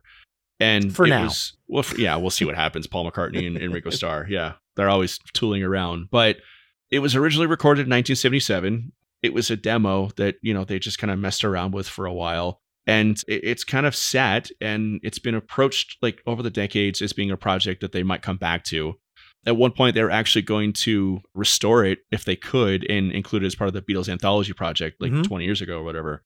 Uh, Yeah. 1985, I think.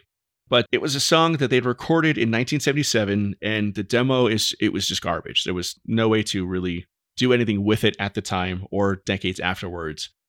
But in a weird twist of fate, Peter Jackson, the guy who directed the Lord of the Rings movies, was working on a Beatles documentary, and his company developed technology uh, to use machine learning to use, I don't want to say AI because it's not really AI, but use systematically a way of extracting Lennon's vocals and cleaning them up. So all of a sudden, this song that's been threatened to be dug up, but has never really come to fruition for 40 years, 50 years, has now been released in 2023. And it's Lennon's original vocals cleaned up. It's guitar tracks that George Harrison actually recorded in 1995 that have been restored. And it's Paul McCartney singing today and Ringo Starr playing drums today in a weird sort of like time travel reunion where the four of them actually got to release one final song together.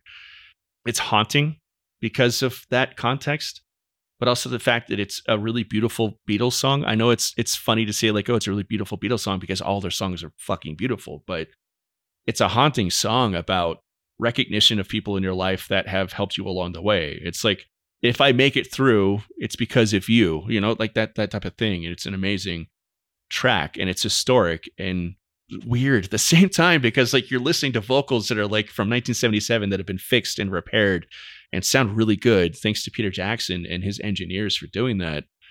And it's a track that has just such a weird, bizarre history of 40 plus years.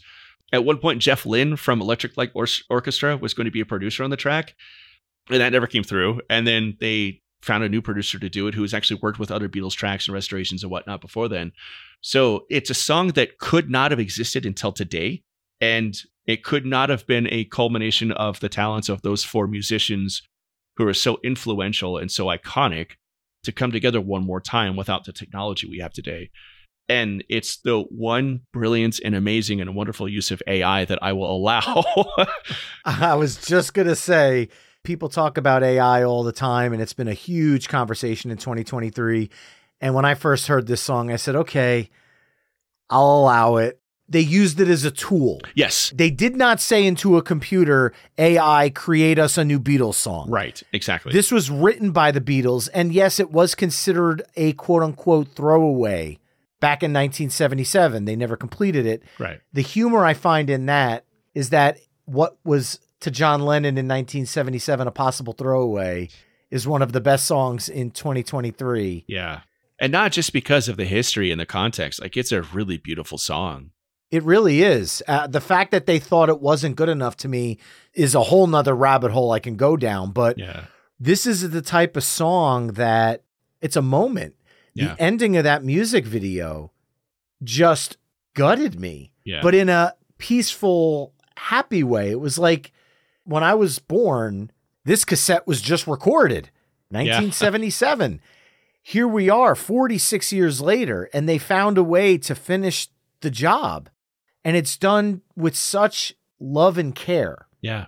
and the video showing them playing together even though it's old footage was so masterfully done by Peter Jackson and again the ending where it just fades on the instruments and it's just the instruments on stage was just so poetic such a perfect exclamation point on the Beatles legacy Yeah. if you told me January 1st 2023 that you and I would end a Songs of 2023 mixtape with the Rolling Stones on side A and the Beatles on side B, I would have laughed you out of the room. right. Yeah. But like the Foo Fighters album is titled, But Here We Are. yeah. And I'm all here for it. Yeah. Well, that, folks, concludes side B of our Songs of 2023 mixtape, which consists of Metallica's Lux Eterna, JPEG Mafia with Danny Brown's Perfect, Jelly Rolls Need a Favor, Sparks Not That Well Defined, Marvelous Threes Growing All My Hair Out, Dua Lipa's Dance the Night, Blink 182's Dance With Me, Billie Eilish, What Was I Made For, Foo Fighters, Hot for Teacher, and the Beatles, Now and Then. Head over to myweeklymixtape.com to hear all the songs we've discussed in this mix through the playlist embedded on the episode page. Now, normally this would be the part of the show where we start winding things down, but it's the end of the year episode and they always go big or go home, and we're going to do the same here. We've talked about all our favorite songs of the year. We talked about our 2022 holdovers. Everyone mentioned there, so it's time to mention ours. What is your album of the year 2023? Oh, uh, it's the death of Randy Fitzsimmons by the Hives. it is. Uh, it was such a surprise and such a delight, and they're my favorite band. And for them to just drop an album randomly with a kick-ass opening single and a great video. Oh my god, the video is great. It's such a great throwback to like Sam Raimi, like Evil Dead horror movies, and I just felt like I was 20 years younger listening to this album, discovering the Hives for the first time, and just completely taken back.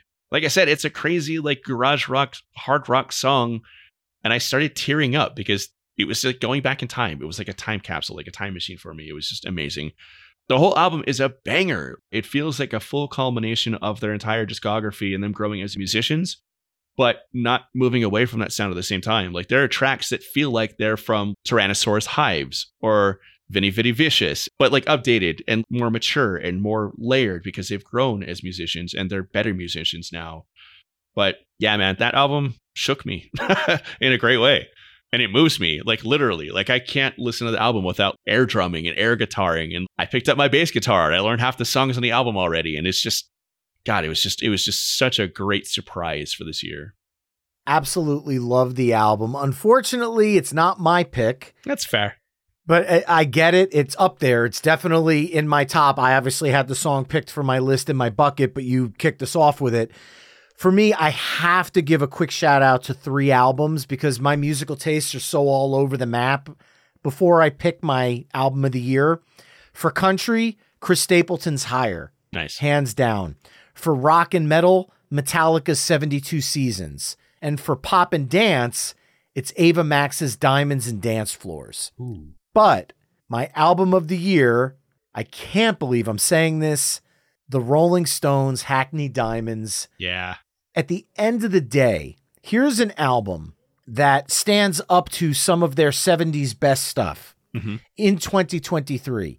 This album features Bite Your Head Off, which is the first collaboration between the Rolling Stones and a member of the Beatles. To me, that is so amazing because for decades it's always been who's better, the Beatles or the Rolling Stones, the Beatles Yeah. or the Rolling Stones, Yeah. the Beatles or the Rolling Stones. Here we are in 2023. We ended our sides with the Rolling Stones and the Beatles. And this album, in no way, shape, or form, had any reason to be as good as it is. I saw Andrew Watt was producing it. I was expecting an overproduced pop version of the Rolling Stones, and he blew my mind with this one. And if this is the final Rolling Stones album, they went out with, pardon the pun on their old album, the biggest bang they could possibly go out with, because this is up there with some of their best ever. Yeah. So, the Rolling Stones Hackney Diamonds album of the year would not have thought I would be saying that on January 1st for sure. Yeah, I agree with it. I love it. It's crazy that they're so legendary and they could so easily rest on their laurels and put out a new album and just be like, here's a new album. You're going to love it regardless.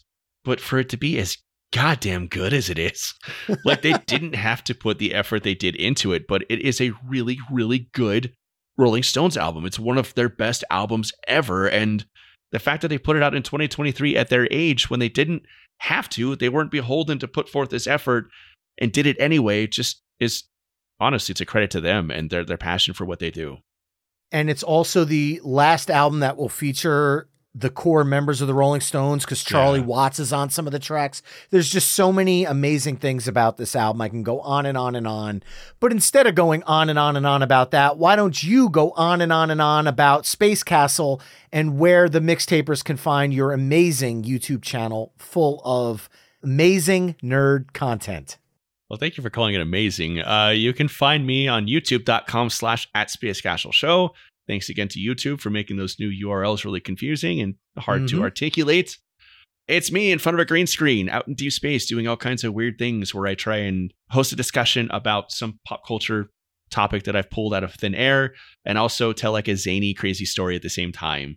Uh, I have a blast doing it. I put out a new episode every other week because they take a long time to produce. And uh, I hope everybody who's listening takes a gander at it and enjoys it and finds something they like. And we'll come back and check it out often because I'm having a blast doing it. And one of the most fun things about it has been the response to it and the community that's built up around it. It's been super, super fun, super cool. And thank you, Brian, for letting me plug it shamelessly. Of course, it's blast off time, man. it's blast. Let's blast off into 2024. That's the slogan. It's blast off time. Amen. DT, thank you so much for joining me on my weekly mixtape. Look forward to doing it with you again soon, man. Oh, dude, it's always a pleasure to hang out with you on your show. I'm so proud of the work you're putting into it and the success you're having with it. Like I joked before about you talking to like some really famous people that I really love and respect. And like, dude, I'm blown away that you are continuously growing and exploding. And just, I'm super proud to know you, super proud to be your friend.